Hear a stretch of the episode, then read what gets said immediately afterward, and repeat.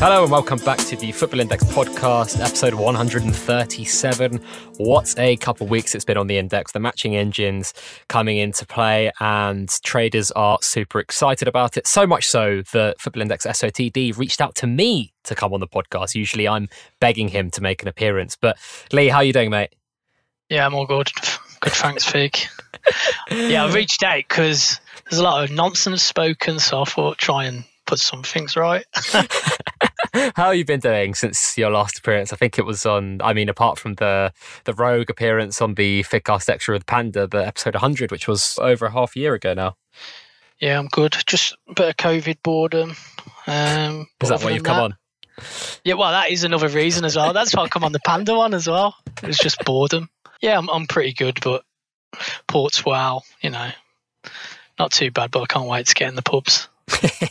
I think a lot of people are similar. Why don't you remind people about your football index journey? You've been on quite a while now. Yeah, so I started off in I think uh, February or January 2016, and um, yeah, very slowly um, worked my way through the index. Really, like uh, first year, probably deposited no more than a thousand pound. Uh, got a bit more confident, a bit more confident now after that more confident with what I was doing, more confident with the uh, index as a company, um, put a bit more in after that. And yeah, this is where I sit today.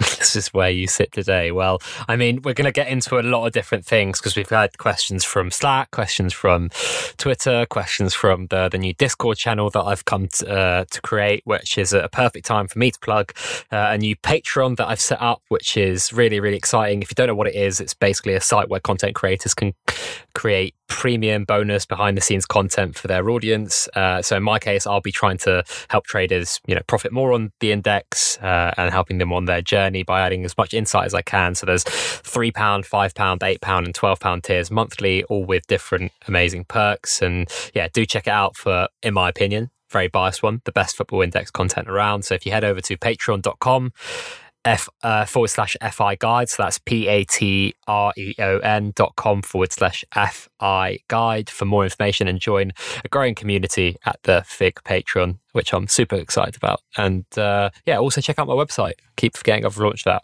uh, footballindexguide.com. And uh, yeah, I guess we'll go into a nice comment here of our Football Index. Almost 10k followers with a cash ball avatar. I think he liked that description of you, Lee. Yeah, that's in old twenty pound notes as well. I should update it for the new twenty pound note. I feel like once you hit 10k, you need to have some sort of major, major. Yeah, redress. you said this to me. I need to have a revamp, but I'm like old, old school. You know, just stick to what you know. Uh, Still got a share of the day back background exactly. as well. Yeah, exactly. I don't want to go above myself. You know, just a normal lad. Not these digital graphics like you've got now, websites and all that. I'm a normal lad as well. It's just, you know, just did a design degree at uni. So, um, got some miscellaneous questions here. FIK Brown, who's uh, a prominent member of the Discord community so far and a great guest in a episode on the pod two weeks ago. Do check that out with Jordan Kenny. It was really, really good. He says, a great guest, a simple question, which is perhaps not much a simple answer. Why Pietro Pellegri? I think you've been kind of trollingly posting about him for the last three or so months, Lee. Yeah, so um, it's a love affair that's not going to be broken for a while. I mean, in a serious note, though, uh, yeah, I think when I look at more, my portfolio, I look at it sort of as like one big fund. And with a fund, you sort of have like uh, high risk assets and, you know, safe assets that chug along. And Pellegri's one that I'm hoping is an explosive asset. I don't think he's that high risk, but at the price, but he's one that I think could have a really high ceiling. Where there's others that I've probably got around the same price who are much safer and churn over a few dividends at the moment and whatever, but probably haven't got a high ceiling. So it's just about having a few different types of players. So with Pellegri, yeah, he hasn't played for a couple of years, but I think best case things turned out well. He could be zooming up the index pretty quick. But of course, there's there's a risk involved. But hopefully, if it don't work out, then I've got those safer ones to cover that. And if it does work out, then I'm quitting. Yeah, for, uh, it's a three year bet, so he's got he's got himself three years to get fit. I think. well, I mean, he's not played for about two years, so. well, exactly. I mean, the odds that he'll play in in in five years, right? And if as long as he plays and doesn't Odds get injured, a, to be fair. yeah, as long as he plays and doesn't get injured, I don't think in a couple of games. Let's see the fireworks. Hopefully, going upward and not going downward. Well, um, best of luck on that one with you. I hope he doesn't get injured for your sake. Uh, that would be devastating. Got a question here from uh, Show Pony. Two questions for the man with the best taste in music on Football Index. Firstly, where is the M'Baye Niang 5XL shirt I made? And then GMK will lose his mind reading this on his third account, uh, 63rd account. Please may we have a funny Homebase story. Okay. So, how long would you like this answer to be? Oh, mate, you go as long as you okay, like. yeah. So you know all about this Niang T-shirt. So I do a bit, a bit too well. yeah. So I was once stated to some people on- on Twitter that I'd coordinate my friends now that I'd take Niang to China if I like I wouldn't sell him. I'd take him to China with me. An off the cuff comment, and I keep getting reminded of that.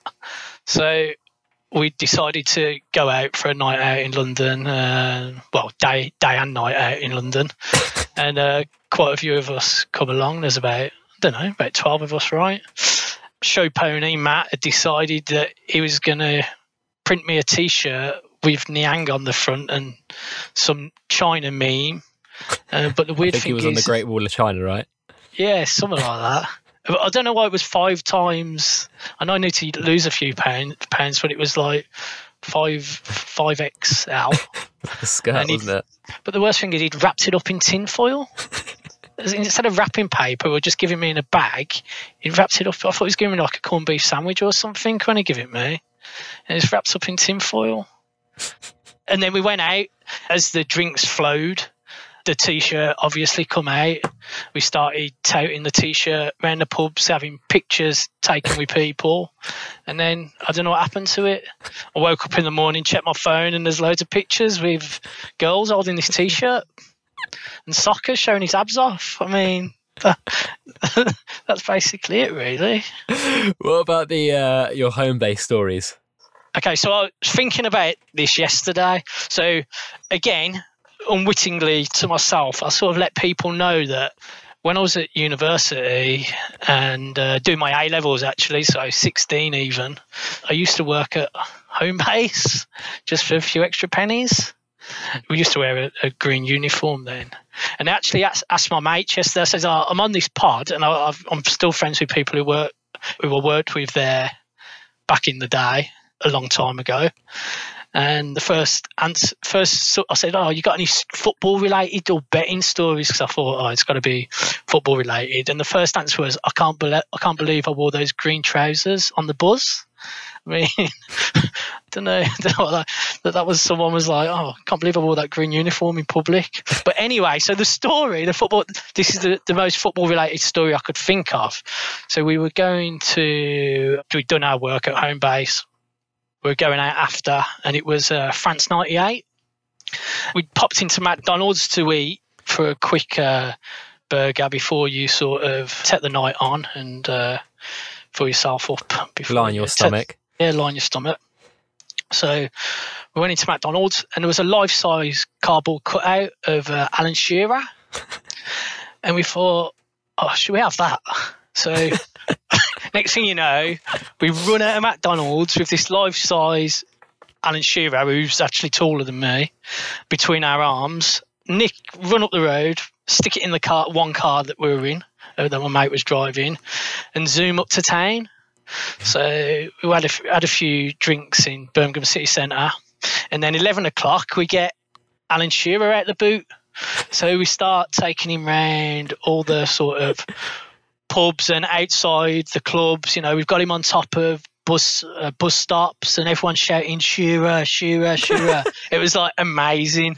Like so, this is like at one o'clock, two o'clock in the morning, and everyone's Shearer, Shearer, Shearer, and like it was going so well. Like we took him, I think we took him into the casino. It was absolutely brilliant.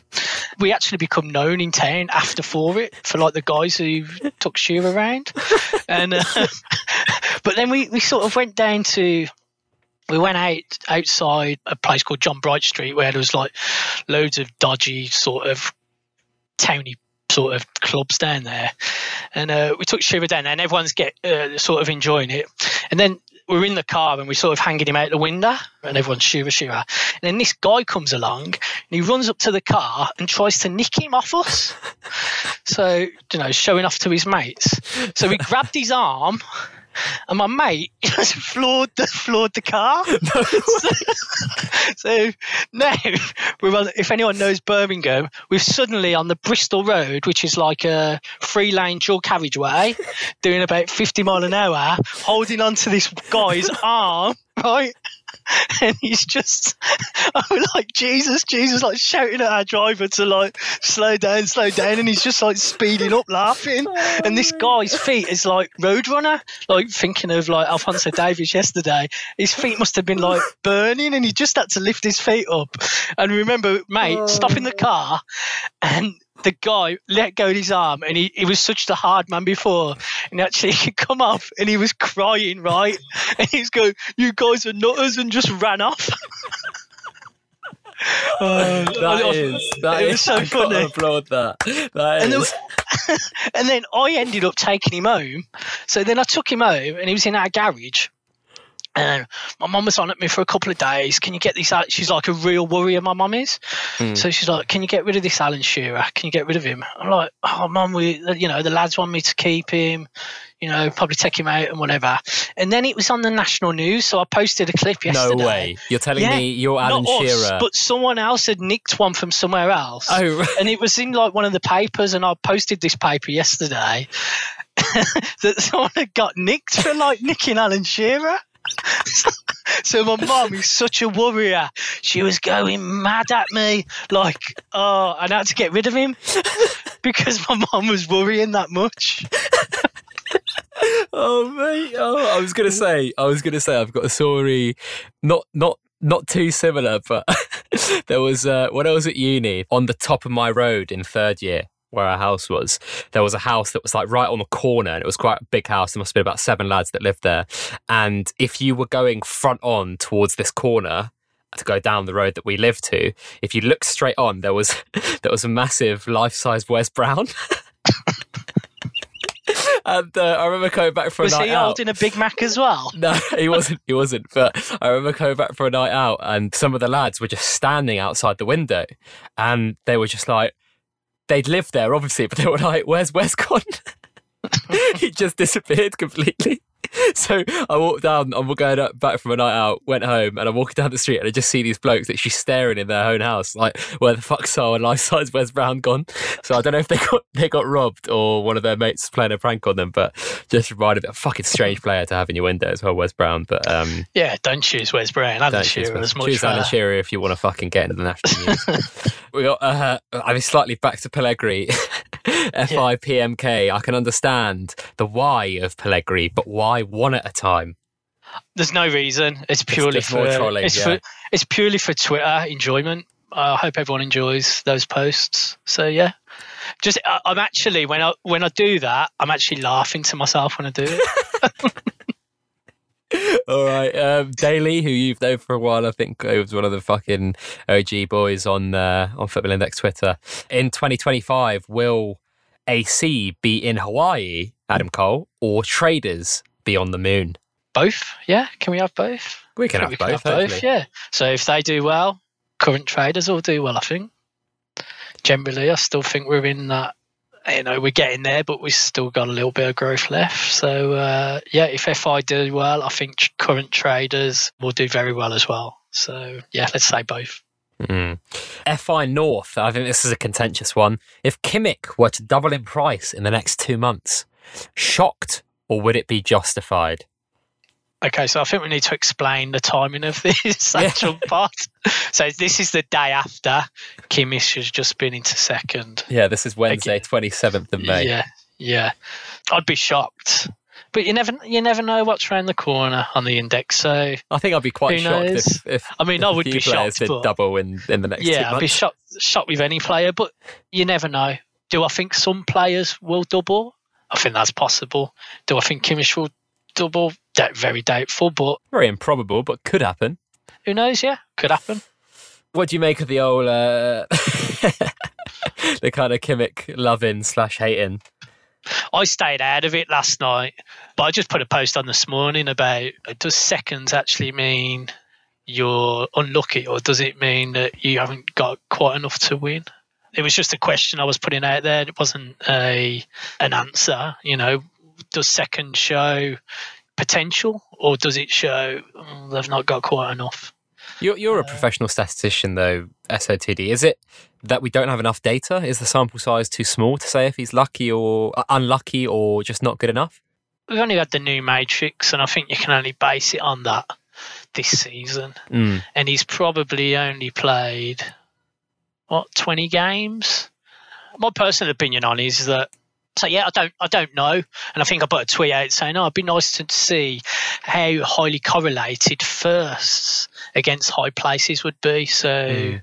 you know the more high places do you get are you more likely to be first and how high is that correlation Mm. against someone having medium sort of you know finishing 25th 50th 100th and then hitting first Yeah. be interesting to see i don't know the answer to that and i'm too lazy to do that work but i included some guys uh, who i know enjoy doing this type of analysis who who might look into it and uh, i'd be interested if they do decide to do it i'd be interested in, in the results I, th- I Mm. think with Kimmich it's a difficult one i actually think yeah, he's he's winning dividend. He's scoring high, looking likely to win dividends. It doesn't maybe doesn't look that bad, but then I compare him to other midfielders, and I think that is who, who could probably win the same amount. And I think that's probably where the problem lies. Maybe we need a lift in a few more midfielders to make his uh, price look more sensible. It's probably where I judge him, but that's just my opinion. Nice. Well, uh, we've got a question here from Index C, which is slightly different. Is SOTD a play on SOTV as a Birmingham based trader? If he denies this, he is lying. What What is he on about, Early? Okay, so a lot of people, Birmingham fans, will SOTV stands for shit on the villa. So it wasn't to do with shit on the villa. It was actually share of the day, and it was a play on match of the day. That was the Mm, idea behind it. Could but have been genius. I'm more than happy for it to be considered a play on shit on the villa as well. So yeah, more than happy, right? yeah, I'm more than Uh, happy with that. Got a question that could be contentious here from Der Kaiser. Can you explain why this week we have seen the return of a few well known pumpers? Uh, I suppose there's a lot of money about, and they want to catch some of it. That's probably the answer. When there was a bit less money about, then they might struggle to pump players. But when there's a bit about, everyone wants a piece of the action. That's why we're seeing a lot of arguing on Twitter at the moment, I assume, because everyone wants money in their players. Because it, it feels like there's quite a lot of money about. Players are rising for doing very little. So I think when players are rising for doing very little, that's the time when the pumpers might come out. Um, so yeah, they're seeing an opportunity. I'm assuming. Mm, mm, they are. I think loads of people are seeing opportunities, but in terms of, I mean, it's going to be harder, I guess, to pump players considering that the way that the pricing mechanics work now because you need people to buy off the market, and that's only going to happen if there's real, real demand for those players. Yeah, I think I actually think the match engine and how that develops will stop pumping a little bit, negate Yeah. pumping a little bit. I still think there'll be high sentiment trading. Mm. definitely the same as ever. I think some people have alluded that that wouldn't happen, but I think it would. It's still like a trading platform, so there'll still be high sentiment trading. Uh, I don't see that as any different. You'll see the buy price when and the and the IS price all over the place. So I feel still think there'll be high sentiment trading, um, but maybe be less affected by people trying to pump on social media. I Mm. don't mind pumping to an extent in the way it shows it shows interest in the platform. you know, Yeah. we do enjoy it on Twitter, However, whether we agree with what a so-called pump post is. It causes debate, and it, there's some actual. I mean, some of the best bit of FI Twitter is the banter, and some of the banter around some of the posts is like amazing, worth paying for, much much more value than a, a Patreon to a podcast. so, so, yeah, Don't uh, even know if I can argue with that. I mean, some of it's when it's repetitive. I think it gets a bit boring. Takes up the the Twitter feed a bit, the Football Index Twitter feed, which can be a bit annoying for anyone trying to sort of get some value from the Twitter feed. But that, I think that's the only problem with it, mainly, other than the moral issues. All I took away from that is that you're signing up for the Patreon. So uh, glad to have you uh, aboard, I suppose. Um, just before no, you move on, no, to some, no comment. just before we move on to some proper questions, got to plug Index Gain. If you guys are looking for some PB stats, um, uh, one of the top third-party data providers out there for Football Index, then you can use the code FIG2020 over on indexgain.co.uk. It's five quid off your first month. And if you go for the six month option, it's one month free, then another five quid off, which is a pretty good deal. And everyone keeps DMing me like, Fig, what's your code for Index Gain? It's FIG2020. Let's let's remember it, everyone, all right? Fig 2020. I'm not getting annoyed that people are asking. It's just it's it's seven characters. So if you head over to indexgain.co.uk and then use Fig 2020 as your code, you get uh, yeah all those all those goodies off, which is a, a decent deal. It's like watching ITV now. Your podcast, isn't it? Too many ad breaks. yeah.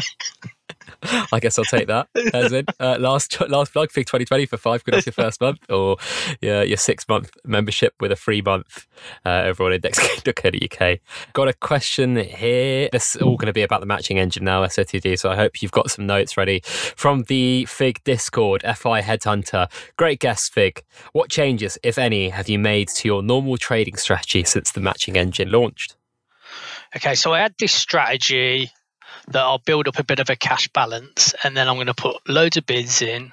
And I was quite confident that the bid liquidate, liquidate, yeah, people wanting to buy players quite close to the buy price anyway. So I didn't think I'd get them that much of a discount, but I did think I'd get quite a few. However, so I got quite a big cash balance, about about forty to fifty thousand together. I remember us debating this actually because you you went for the big cash balance, I didn't. Yeah, so I had certain players, right, I'm going to buy these. As soon as this match engine comes in, I'm going to stick bids in and I'm going to get the top ups that I want. Then I'm going to go and look for a few bargains who I might buy and, you know, might not rate that much, but I think I can sell on. So my aim, my, my list to top up on was Trent and, and uh. So put the bids in, nothing. The prices just go up. So that strategy there is just like uh, evaporated. evaporated a bit, yeah.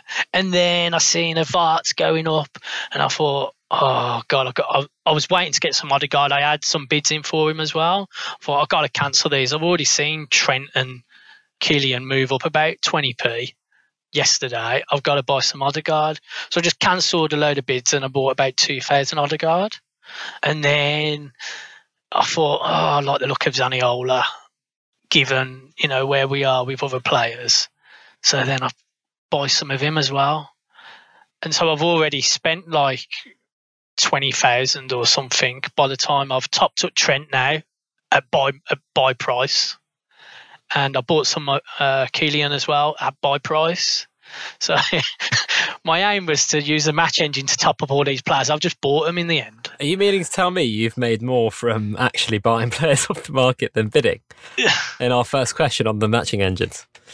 Well, I'll, I'll go through. So my matching engine. So I, obviously I've spent probably about I don't know twenty thousand or something on Trent Odegaard, Zaniolo, and Keelan. About fifteen to twenty grand there. But then I bought some via the match engine that I wanted to top up. So I wanted to top up some Cherki, and I got him at three pound fifty and three sixty two. Not bad.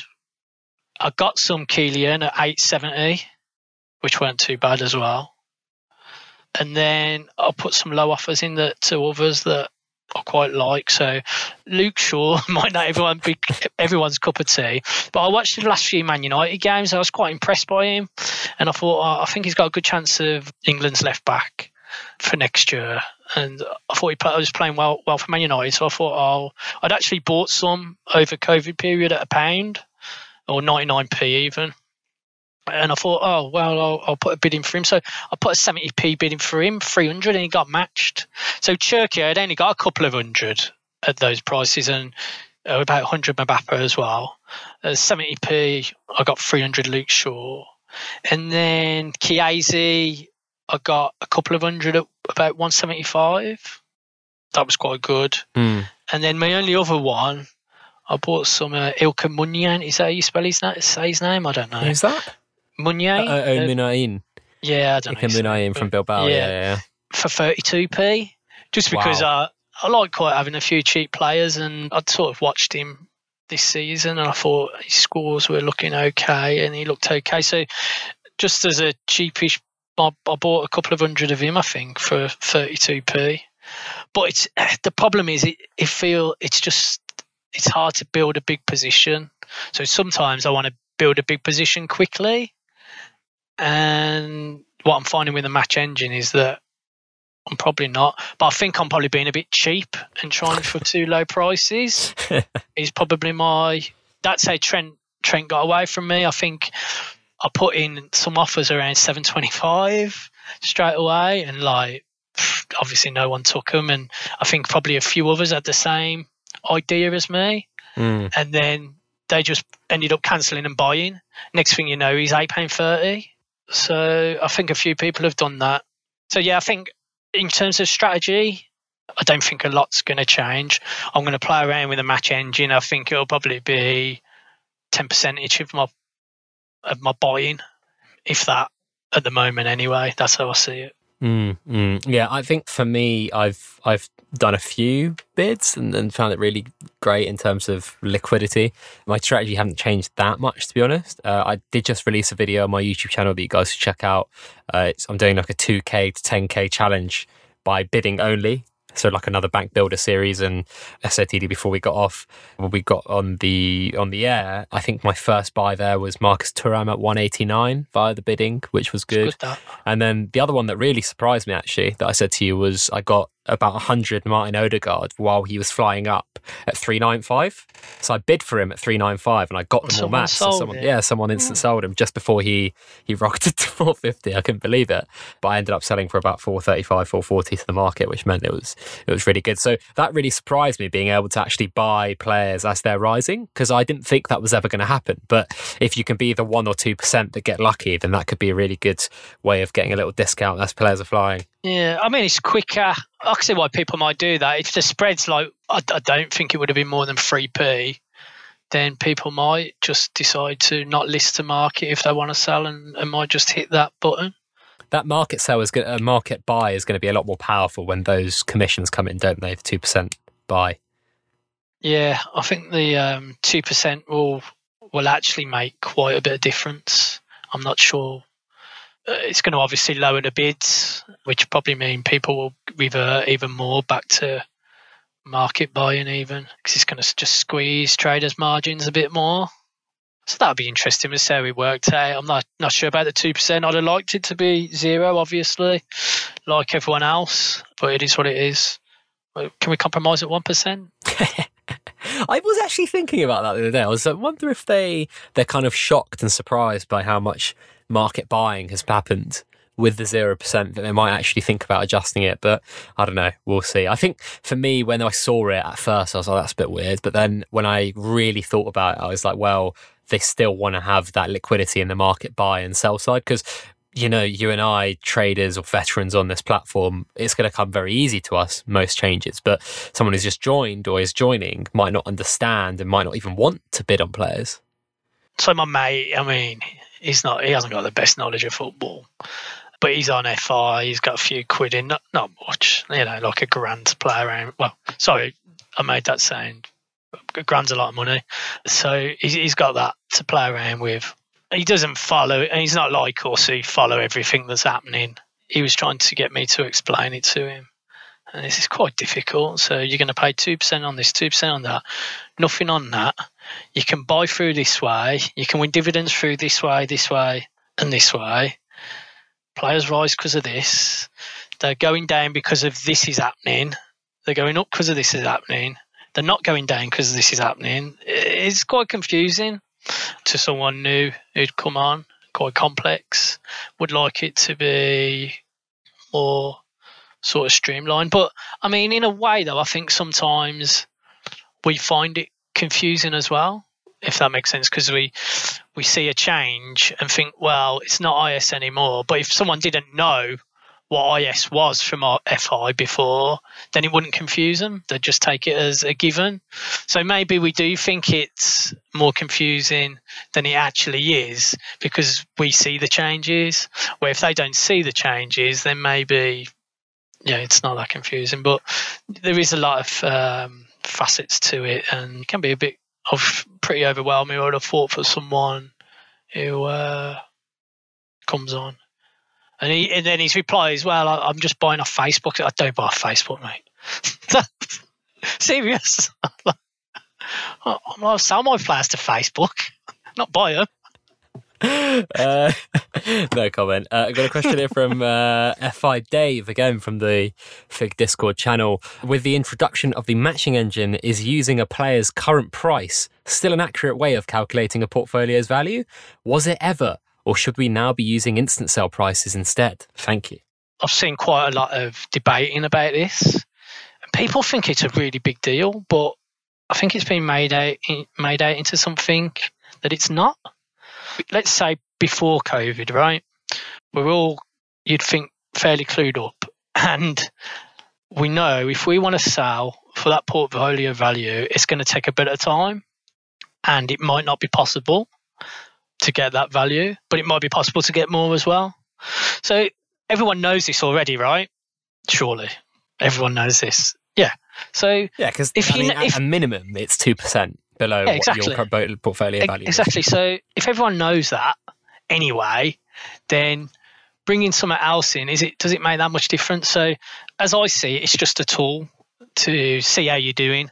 So if you're up 10%, then you're, you're up 10%. That That's whatever. It doesn't matter what it means. If you're up 10%, you're up 10%. So that that's a good tool for me. I just don't think it is that important for me, I sell most of mine to market or try to. So that'd be a fairer reflection for me, a better guide for me. That's what my portfolio said. My portfolio value is not for me to post on Twitter and to show off about. My portfolio value is for me to use as a trade, as a user and a trader to gauge where I'm at some people seem to think like it's something to do with people showing off or something. It's nothing to do with that. It's to use as a gauge. So you know, even if they changed it to, so some people want sell values, don't they? It doesn't bother me if they put an option in, see it as a buy value or sell value that people might want, and you can click on it. I think that's fine. Again, I would just use it as a guide. But I mean, the argument against the people who want it valued on sell value is just because someone offers you a price doesn't mean that's the value. So yeah. if I offered you a price of, as I was saying earlier, if I offered a price of 50p or whatever for uh, Trent, doesn't mean he's worth 50p. Mm. You know, if that, if mine's even if mine's the only bid, it doesn't mean he's worth 50p because no one's going to sell him to me.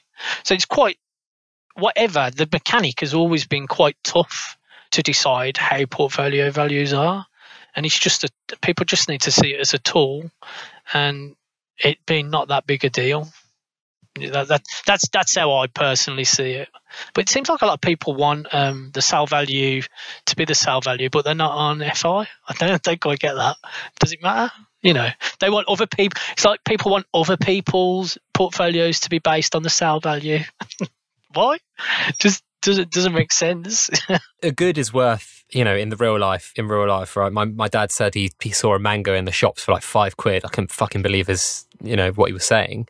But if someone pays five quid for that fucking mango, it's you know, I guess it's worth five quid.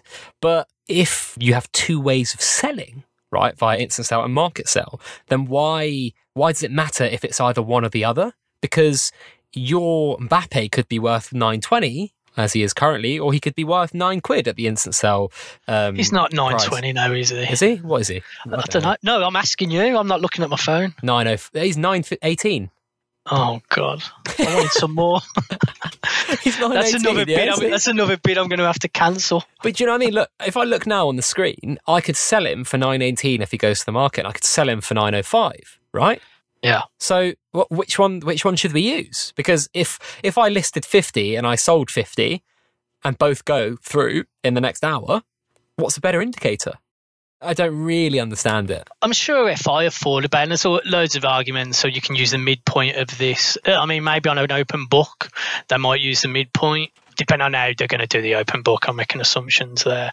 They might use, say, the midpoint, but I don't think it's a big deal, whatever it is. Because because the, just, but because the bid is not exact. It doesn't necessarily ascertain as to what someone is willing to pay for the well it does and it doesn't because if someone is also buying via the market for that player which there are many many many many players that are being sold to market then it doesn't really matter which one you use and, and I think uh, Football Index Twitter is, or you know, the community are very fixated on you know being an all-in mentality. I think lot, I get a lot of DMs on like, should I sell this player? I'm unsure about him, and I'm like, well, if you're unsure about him, but you're not certain about keeping him or selling him, then why don't you sell half? And it's kind of the same thing here. People are so fixated about kind of, oh, well, if I wanted to get my whole portfolio out tomorrow, then this is the price that I look at. But as you've just said before with Pellegri, you know, crude example, three year, three year bet. And if I said to you, like, how long would you would it take you to sell your whole, whole, portfolio? You might say, oh, figure it might be a month. And I might say, oh, well, it might take me two and a half weeks. It just depends who, who you're speaking to. Do you know what I mean? Yeah, I mean, it's, it's difficult and it's difficult for anyone to say what it should be. And uh, it doesn't really bother me. It just uh, like I said, it's a guide. If I'm ten percent up in something, I'm ten percent up in something. So even if it's at IS price, month to month, I can see I'm 10% up in IS, I'm 10% up. If I'm at that last on buy price, if I'm 10% up, I'm 10% up. That's the only way I really use it. I don't really think, you know, I'm not I'm not putting into my accountant that I've got X amount as an asset stashed away somewhere. It's not really how I use that that tool. It's just a guide to how I'm doing, and people use that on a day to day basis. It's a bit annoying actually not being able to see the bid orders. Do you think that's the next step? the bid orders, I think, just need to be. I just have a total on the bid page because I use a certain amount of cash basically these days. So I had to see how I'm doing. I had my portfolio value, my cash, and then I would also add my bids as well, which is like cash in essence, to see how I'm doing really. But it's hard at the moment. I think they need to. I think they need to do that because I'd like. I think most people would like to see that. I don't think you can really put it within the portfolio value. That actually makes no sense whatsoever. Uh, it just needs to be a, a separate total somewhere on the app, either on the front. It'd be nice to have it on the front screen with the cash balance and the portfolio value. I think um, your total bids just to see. I think that would be um, beneficial for everyone.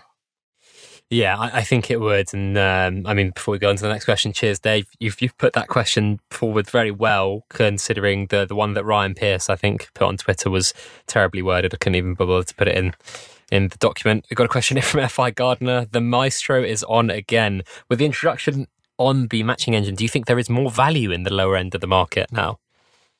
Potentially, yeah. So I think the problem is with certainly as I see it as a problem. But the problem with people's thinking, if I'm critiquing it, is that everyone pigeonholes hold. So the top end are going to rise, the bottom end are going to fall, the middle's going to rise, the top's going to fall, the bottom's going to rise. But it doesn't really doesn't really mean anything. I mean, each individual player is an individual price and should be seen as such. I think. So down the lower down the lower end there's some good value and there's some absolutely terrible value as well and there's some brilliant value. But i think it could be a good place to make some good money down there because people especially now people seem a bit wary of the bottom end. And that's the best time to get catch them off guard. Like i said earlier i bought some 32p um, that guy from uh, atletico bilbao I paid 32p for him, and the bet lasts for three years. So, like, I'm going to get enjoyment out of that as I see it. FI is a massive enjoyment thing for me. So, I'm going to get some enjoyment out of that. I'll watch their games now with a bit more interest. It's one type of dividend, and we're talking a brilliant percent back. It could easily cover his dividend yield in three three years easily. It could go up in price. And also on the other opposite end, I might not sell them at all and I'll lose 32p. I mean, I know I've got more than one, but that's down to me, isn't it? That's my decision. I think that's amazing value, isn't it? I think so. yeah, I think um, not, not necessarily him, but I think there are players like I think there's players like that down there that are going to be good value, and I think it, it's actually if you do believe in what I've just said, then it's a good time to to catch a few people off guard with some low ball bids down there. It seems people are a little bit uh, scared, and that's uh, the best time to uh, pick the pocket. Mm. I think you're going to have naturally like larger spreads down there because of the yeah. There's much more risk. So yeah. so you might be able to get some far lower prices, won't you? Yeah, that's what I think. Yeah, and there's still player still players down there at buy price that are well worth it but the, like I said, there's some down there well worth it, and they're going to double, treble in price. And there's others that you may never get a bid on. That's the game. That's what we're. That's that's what we're betting on. You you can't have people bailing you out. You, you you expect someone expect you to buy like a 50p player, hold it for three years, nothing happen, then be able to sell it back for 48p. That's what's been happening before. But that's quite over generous, and I think now that's going to force people to trade better and uh, buy better players. I think I'll put more cash into the better players, but I do think there's excellent value down there. But I will say that still, I think I've seen on the someone asked about the low end and someone had said, "Do we need?" I don't know if you've got this as a question, but does FI need to do something for the low end now? But I'd say that prices still I still I, I, go on and go on about ratios of dividends to price and I still think that's some way to go I still think we could see the top end continue and I own just so I'm not advocating the top end at all I own some absolute like very low players as well but I do think the but I, I, believe in those ones. So it's quite different to buying the, the bottom 100 players and, and buying a few of them that you believe in. And I think that the ratio of dividends that they can produce at the top end is off still compared to down the bottom. So, like, you've got a £10 player, for example, doing 10 times the dividends of a £2 player when there's only five times difference in price. You've probably got more severe pricing comparisons than that, I'd say even. So I do think the top end has still got some excellent value in as well, and I, I think that could stretch still. I do think that could still stretch in certain cases. There's bad boys. There's bad just for uh, uh, you know we do we don't categorize the top end as the top end. There's some also poor boys, poor boys at the top end as well, just like there is at the bottom. Sorry. no, no, don't worry. No, this is all great stuff. We do have a lot of questions though, so that's why I'm yep. trying to nudge us on. Trawlers for ballers. Do you think FI need to do something in particular to target lower lower end liquidity, or do you think a PB dividend increase makes the reward on a win at that level a huge percentage return, so you won't need to worry? I think that's kind of what you've insinuated, right? Yeah, I've just an- just answered that one. I don't think they need to do anything. Football Index Phoenix, do you think FI should offer a nominal instant press sell price in the scenario where there are no bids? If so, what would you suggest the cash out be? If no instant sell is offered, do you think this would be a deterrent to new users? I think this is a quite a difficult question to answer. So I understand and sympathise with people who thought they've got players who've got no IS price at the moment and they've had basically IS shut down on them and they felt they could uh, could IS. However, Friday there was quite a lot of bids. I don't think there was hardly anyone without a sell price. So everyone was given a lot of opportunity, I thought, on Friday at whatever price to get out of players if they wanted to. So I think if I, if I, I don't know if I were part of that or that was just traders, but there were you know, sell prices offered nearly on every player, I think. And people, if they wanted to take that price, could have done.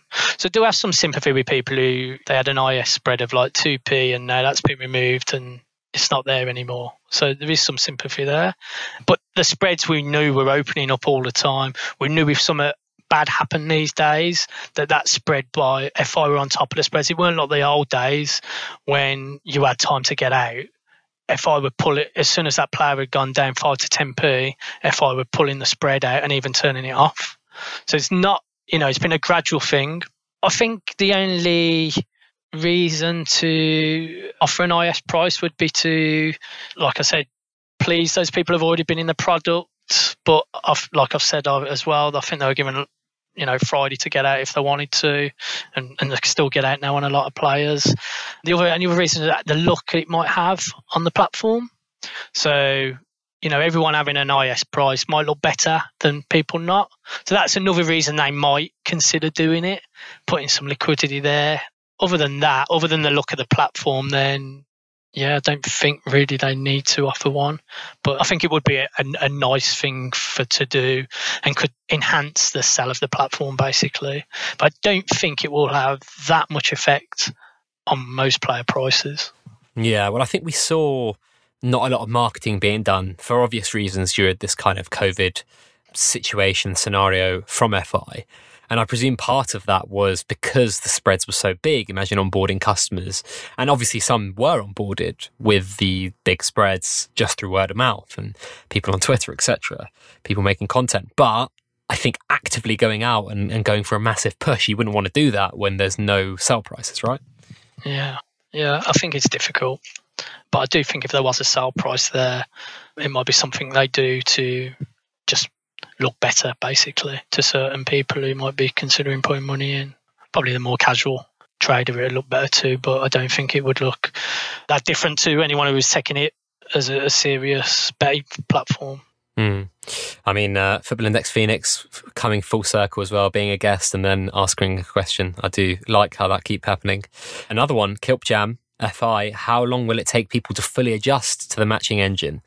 Does it benefit traders with large cash reserves more as they can afford to have more bids open to catch the bargains? Well, I mean, after your introduction to matching engines, apparently not, Lee. So, my experience so far is no.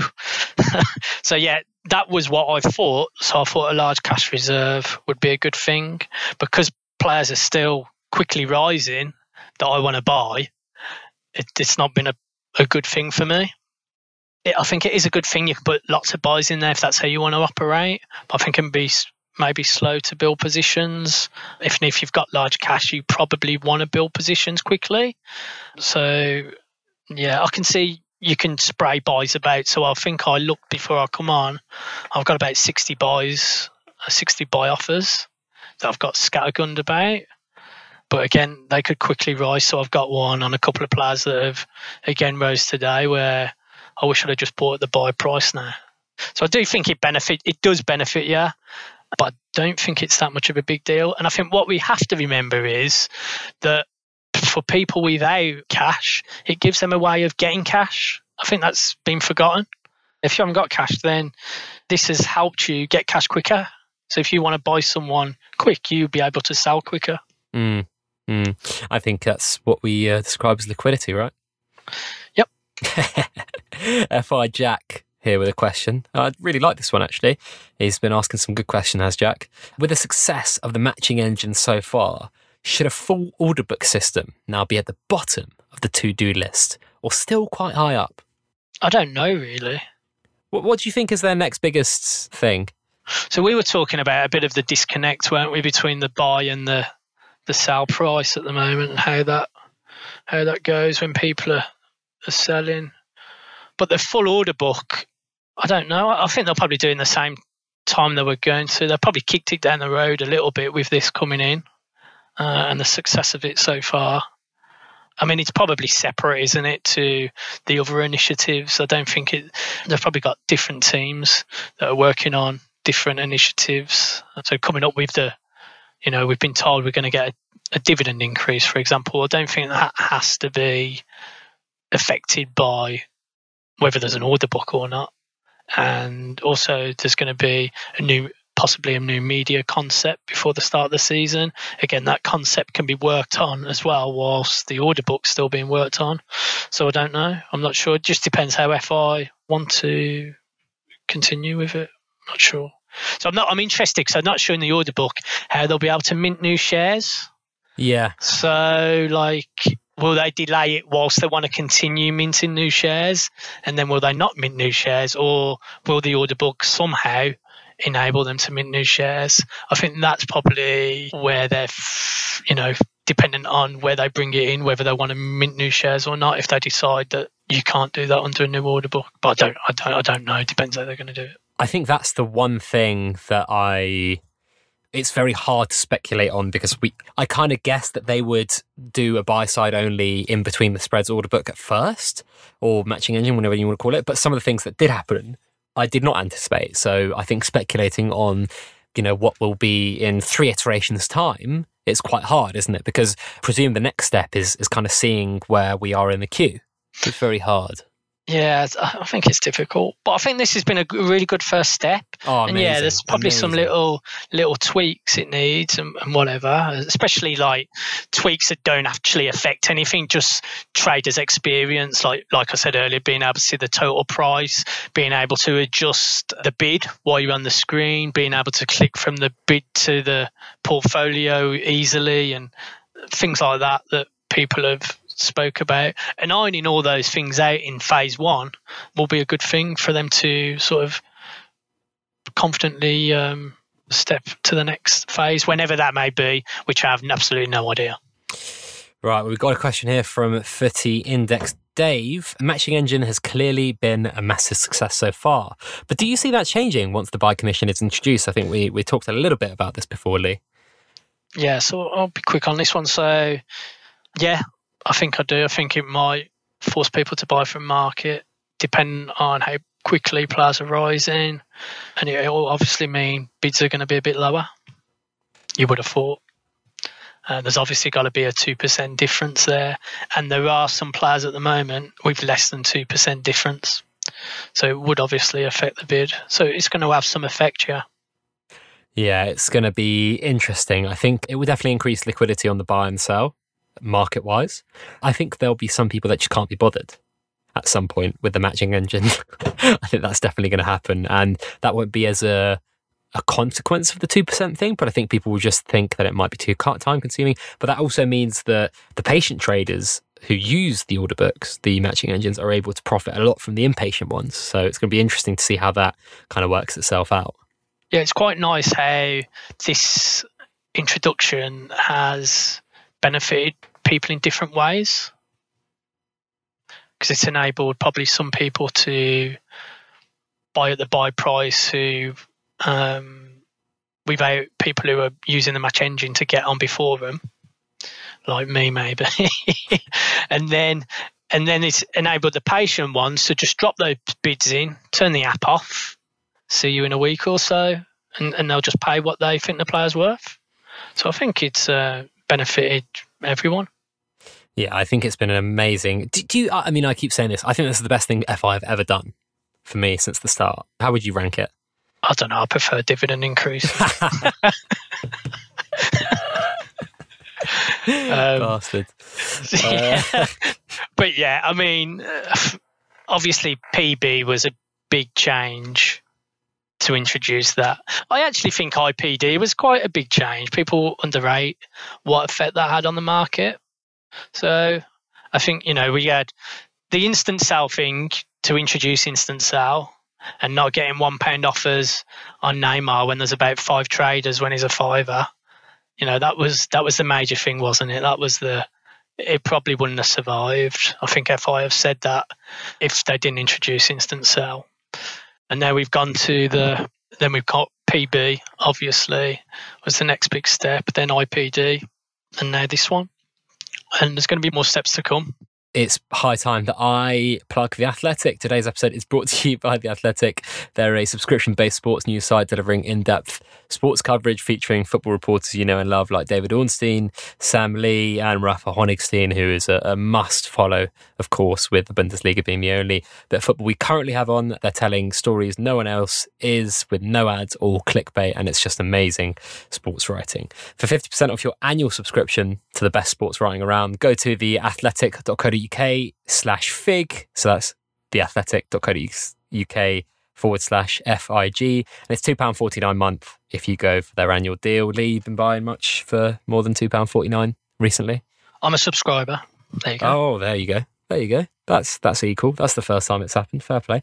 Jordan Kay, who was uh, great on the pod with Carl Brown a couple of weeks back. If you had joined in 2019 rather than 2016, how different would your strategy have been, and what sort of ROI would you have been happy with? I know you're a big fan of the ROI term, especially in FI world. Don't get me started. yeah, I'm pretty happy how I've done. You know, if I had to go back, I'd say. Um, gone harder into some players, put money in earlier, but wouldn't everyone else. The problem was we didn't really know what was coming around the corner. We didn't even know if FI would survive. We didn't even know who these people were, how confident with them, us. We didn't really know much about FI themselves apart from Adam Cole. Exactly. Right? Yeah, exactly. I think that was a big, quite a big thing. I know Big Don has said that a few times about like, uh, you know, actually meeting these people and things like that. just gives you a bit more confidence. Obviously, coming from the back of City AM, I remember when we used to get excited finding an advert on back of City AM. Not so I read City AM, but someone had posted it on Twitter and everyone's like sharing it, going, "Oh, look at this on the back of a newspaper." You know, we've got like loads of adverts now, and people just didn't know how it, how it would go. So obviously, in hindsight, I would say, yeah, I, I should have put more money in. I should have done better. I didn't really know what was around the corner. That was the problem. A lot more confident there in terms of uh, FI survivability especially if they get through the pandemic. Yeah, I think that's a big thing, isn't it? Should we should we touch on that a little bit? I mean, you know, this has been a, a, really big test for FI. Like, what were your first thoughts when COVID came along, and how did you feel about it at the time? Talk me through some of your thoughts and, and how you're feeling now. Uh, so my thoughts will be people are going to sell on this. That's what I thought. People are going to hit, and people are going to sell because others are selling. Mm. You know, I knew that was coming we didn't know the severity of COVID. I mean, I work in the pharma industry, so I did know it was quite severe. But mine was just to try and keep a steady head. I, IIS maybe one percent of my port in low spreads just to get some cash, possibly to buy other players that I thought were worth it, or, or maybe IS some of the weaker ones with low spreads, just because I thought others might IS as well, but only about 1% of my port. And then it was a case of let things settle down. And then I started buying. Once I thought, well, football's got to start again at some point, right? And then I thought, well, FI always does better when there's no football on. People are going to be making out that some of these guys are going to be like unbelievable when they're not. But it's going to fall, you know, it's going to be like a, a summer with no tournament which are better than the ones with a tournament. You know, these prices could go up. So I sort of started buying the ones I was more confident in. Again, it dipped a little bit, but I didn't have much money to do that with really. I was fairly calm, but obviously it's it's not nice looking at things going down and people ISing and ISing and ISing. But it wasn't actually I didn't take too much of a hit, maybe a couple of percent on the on Black Thursday, is it called now? Is that what Panda calls it? That's what he calls Black it. Yeah. yeah, yeah. So I probably took a couple of percent hit there, and then I turned the spreads off. So yeah, I just kept calm, and then I, I thought about it more. And like I said, I thought I think people might actually buy here. That's what I was thinking to myself, because there's nothing else to do, and it might attract people who normally bet on football. And might start might start telling them, and that's what actually happened. I think more people started putting a bit more money in, getting more confident with it, picking up players that people hadn't bought. And then they started telling their mates, going, "Oh, well, if you've got nothing to do, why don't you have a look at Football Index?" Yeah. and I think people then, just just interrupt you. Sorry, I think yes, a lot of people sure. um, forget that people who are on FI still bet.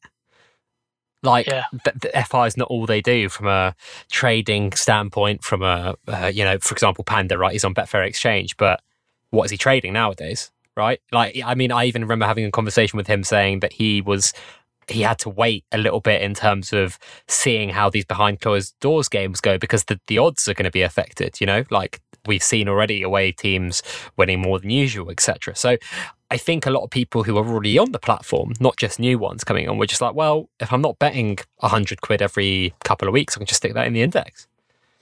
Yeah, I think after a couple of days, I thought, hang on a minute, I can see this thing flying. I actually believe that. And then when like we were turning over double dividends, I mean, that was fantastic. That's that's one of the best. That's the best offer, you know, like temporary offer in terms of for the trader. I feel they've ever done. And I'll put transfer divs as the, the worst one. Just so you. Actually, no, not transfer divs. That SMDP, whatever it was. Oh, super, super Imagine- match day didn't Yeah, I didn't really like that. I prefer the transfer divs than that one. But yeah, that that was the best offer they've ever done. Yeah, that was nice of them to do that. Um, obviously, the, there was business sense behind doing that as well. I'm sure it was nice for them seeing the money going because of it. Yeah, uh, so quickly went from oh, I can see prices going down here to okay, maybe it's not too bad, and then going oh, see this flying here, and that's sort of we've gone on from that, pushed on. It feels like um, continuing to push on as well. Got a question here from Fi Berbatov. What is the highest value a player can realistically be with the current dividend structure? Okay, so I've I've sort of maintained this all the way through. I've been on the index three years, so I think that someone would take would pay. I think it personally reasonable. I don't think this is overemphasis. I think it's conservative more than anything. I think someone would pay between twelve and a half to fifteen percent for say a, a twenty five to twenty six year old. That that's what they pay on their return As in they they're yielding at their current their yield, price. their, their, 12. yeah, their, yeah. So their their yield, so uh, annual yield, twelve and a half to fifteen percent. I think they'd pay for a twenty-five to twenty-six year old. I think it so could be about ten. couple- I could. Th- I think it could be less. I think Yeah, maybe. Yeah, I'm being. Cons- I think I'm being conservative. So even with those conservative numbers, so if we look, did some quick maths. Let's say what's achievable per year. So I reckon 250 is achievable, but we'll go we'll go down. I think there's probably five players could do possibly 225 divs at current structure in a year. So there's already a few over two pound now, and that's without bonus offers or whatever. People are doing can do 225. So at 225 at 12.5%, that's 18 pound. And 225 at 15% yield, that's 15 pound. So I'm saying they'll pay 15 to 18 pound for a 25 to 26 year old one day. I mean, people will say to me, okay, well, why aren't people paying it now? Well, they're not paying it now because you don't have to pay it now. but but one day you may have to pay that, which has always been that people have always been quite conservative on prices. You know, we've heard there'll never be a five pound player, there'll never be a ten pound player. You've got to remember there was a twenty four pound player yeah. with a similar dividend structure. So yeah, I think I think that so fifteen to eighteen pound for a 25 26 year old. If there's a twenty two year old, twenty one year old turning more than that, we were talking a bit more than that. I think there'll be players turning twenty five percent. There'll be some players that turn twenty five percent. There may be around, you know, they might be like twenty seven year olds or whatever, twenty eight year olds, thirty year olds, but the ones can turn twenty five percent. And obviously, yeah, there there's some age adjustment there, but um, I think they'll be higher than they. People may pay higher than what they are now as well. One of the reasons I said it might be less is because it's tax free, and I think a lot of people forget about that. Like if you were to invest in something else or try and make money in another way that isn't gambling, then you have to pay tax on that. Yeah, I think I think you have to put risk on it, so it is more. It's more more risky than oh, other Oh, sure. investments, obviously. It's less risky than it was, which is a big difference because when we're saying 15% two years ago or whatever, that was a lot different 15 but that was a lot Oh, riskier yeah. 15% Yeah, yeah, so you probably need a bit more then so that's why you might take a little bit less now. Mm. But the one thing that people do forget with FI is the enjoyment factor Mm. and how you factor that in. You know, people would pay for FI Twitter, let alone FI. So, As you've quite, So- uh, you know, aptly talked about before. so Uh, yeah, I think I think can get higher prices without a doubt. Mm. Football Index Focus, yourself and EJ had a discussion about the introduction of tiered PB on Twitter over the weekend. Can you expand on why you don't believe tiered P- performance buzz should be a priority for FI now? Do you believe this is likely to be introduced at some stage in any case? So, so FI normally they like to give teasers quite a lot of what they're going to do, and tiered PB is one of the only things they've ever ruled out. They've basically ruled it out. It's not going to happen. So it's sort of a myth. I think that it's a possibility. I mean, of course, it's a possibility, but I don't think it's very possible. Just from what they've said, because they tend to say, "Oh yeah, we'll we'll have a look at that," you know. But with TPB, when they've been asked that question, it's like, "No, we're not looking at that." So that's quite different, and it signals to me that they wouldn't do it. Now, in terms of my views on tiered PB, personally, I'd rather see a bigger winner. So I'd rather see 25p for the biggest day winner, for example. I think that would higher prices. I think it would reward the best best players. I'd like to see a Champions League payment, by the way, as well. That would make the best, separate the best players. So yeah, I think it would reward the best players. And the the biggest thing, it would give people another opportunity to uh, profit, but it would create more volatility than doing tiered PB. Yeah, That- that's what I think are the, the main things for me. And there's another issue that I've got. So I'm quite happy with the Matrix as it is. I've stated that. I'm quite happy with it. But I think if you bring in tiered B, PB, so I'm, I'm quite one like only the winners matter. That's my answer. And the winners, I think gen, generally across the board, not all the time, deserve to win. So I'm quite happy with that. But then if you bring in a second and third place, there are some players who rack scores up. They get that score, but they don't deserve to win really. So it doesn't bother me. But then they're racking scores up and they will win something and they won't really do anything exceptional. They just pass it side to side. So I think if they did tiered, it would question the matrix a little bit. That would be another another issue, I think. I think it would have to be done the other way around. You'd have to maybe bring in tiered PB after a, if there is ever another PB iteration, right? I mean, that is the only thing that I can think of because personally, I don't, I don't really want to see players being rewarded for just passing to their fullback and getting the ball back from them. Do you know what I mean? And I don't want to be Uh, too negative on that aspect, but I, I just do think that tiered PB might. I, I, I think you know. I just think it'd be better for trading generally, though. That would be Yeah. my. I think you know you'd get. They want big trade. They want trading, don't they? Hmm. So that that would get the biggest trading, bigger bigger do- winners and, and and bigger losers in theory. they could they could add another. They could add like a platinum day when there's o- over a certain amount of games, couldn't they? So you could actually Yeah. have bronze, silver, gold, and then like an extra one where there's even more games on, like twenty plus or something. I think the best players in the world need to be higher on the index for it to to try and reflect prices to the real life a little bit better. And I think paying more for the Champions League because most players, best players in the world, play in the Champions League. And if a player moved into a team that were in the Champions League, which is probably a good thing in their career, they would be worth more as well. So it makes sense to me to have if you put Champions League price Champions League dividends higher, then they w- would mean the best players would be higher. It just makes total sense to me that. And you know, if you're listening, note it down, uh, FI, because that's a, that's a winner. And the other thing is the the only one thing I think is it would be a positive for tiered. One thing I can think of would be a positive for tier PB if if they just did it on Starman, because I think the positional thing isn't obviously a, an They kind of went that way, didn't they, in the last increase? So if they did, um, but if they did a tier for Starman, so first, second, third for your positions, but then have a tiered for Starman, it would negate this positional problem, I think, because you could have a couple of forwards winning money or a couple of midfielders or a couple of defenders, and people would make less less issue over the positions. I think so. One argument is to do it for star man only, and uh, it might negate the positional problem. Yeah, that could be an interesting thing that they could do. I think there's a lot of things they could do from a dividend standpoint. I mean, we've got a question actually from Ben Q. I know I'm jumping skipping through the, the notes a little bit, most people are expecting a dividend increase at some point. Rather than increasing dividends, could perhaps an extension on the IPD period from month to 60 or 90 days be a better idea?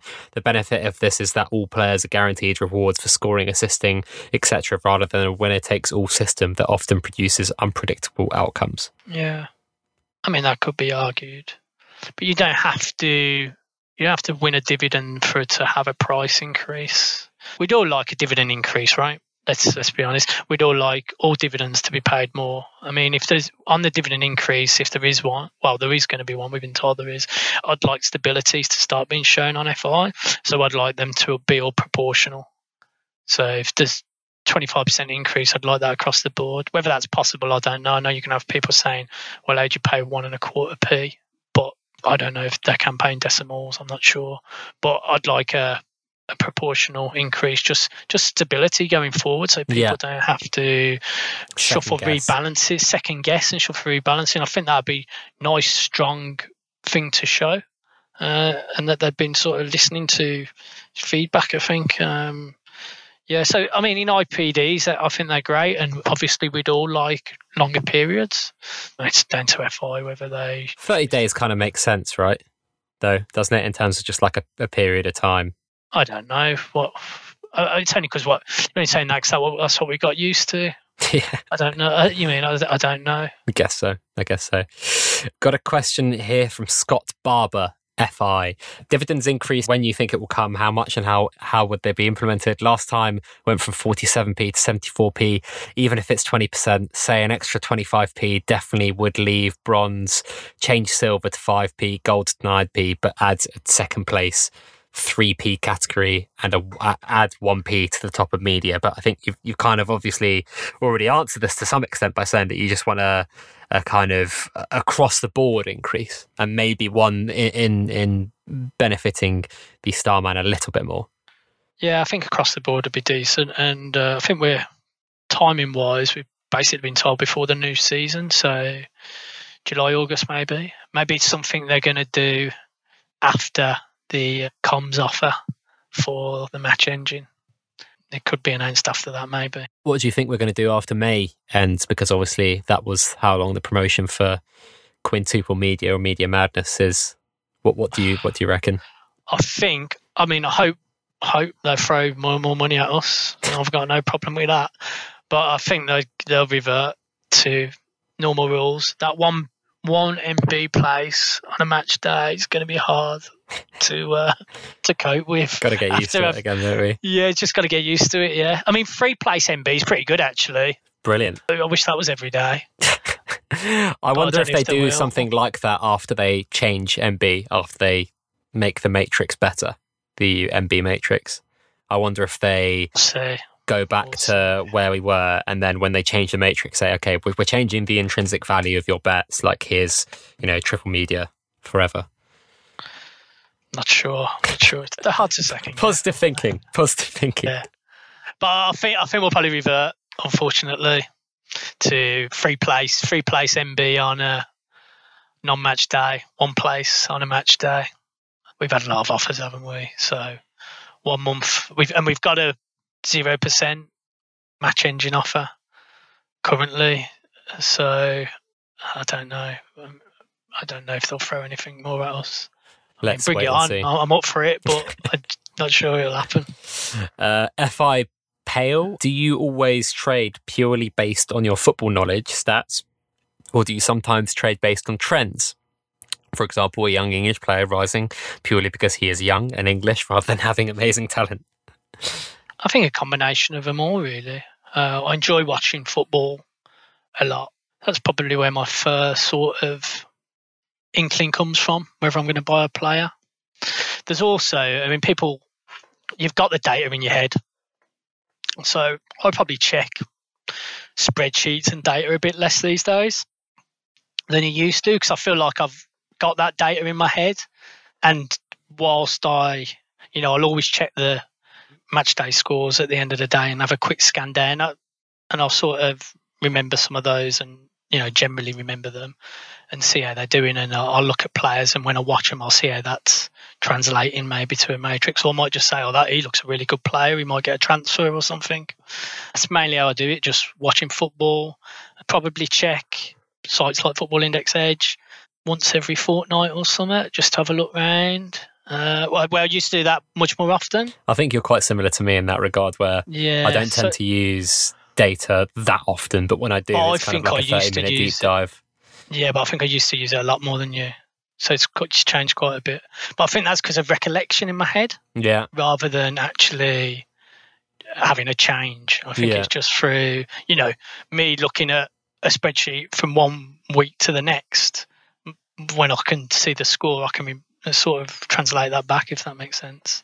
And in terms of buying trends, yeah, I'm more than if I think someone's going to buy someone else, then sometimes I will buy them. Yeah, I think you just need to be careful with that that you don't get caught out, which is the the danger I think of purely buying because someone else will buy. But I do do that a lot as well. And like I mean, Havertz, Rose. I was already wanted to build more Odegaard, but as soon as I seen Havertz going up, I went into Odegaard. One because I thought he was a. I wanted more of him anyway. I think he's a good prospect on FI um, who can win dividends eventually, and winning them now. Um, but also because I thought people would compare him, and if I didn't move quick, I was going to miss out. so yeah, I do definitely buy for a variety of reasons. Well, I think that's all we've got time for. This has been a funny, amazingly informative, great discussion throughout uh, podcast. I think. Thanks so much for coming on SOTD, and it's refreshing that you wanted to come on rather than me reaching out this time. Where can people find out more about you? Yeah, I'm on Twitter. I think I only need 15 more you 15 more uh, followers for 10,000. Ah, So you know, even if even if you've got like second personal accounts, uh, please please follow me. I'm hopefully, actually a big followers. I don't know how I've got more followers than Adam Cole. Must be a bold thing. yeah, it must be a bold thing. It's got to be. All right, if you guys are commuting, uh, going back to work, or uh, an essential worker, then keep safe and, and doing what you're doing out there. If you're not commuting, doing whatever you're doing, then stay safe at home, wash your hands, all that jazz. Sorry if we didn't get to answer all your questions. There were so many. And just a reminder Football Index is a gambling platform. Only bet what you can afford to lose and stop when the fun stops. Thanks so much, everyone, for listening.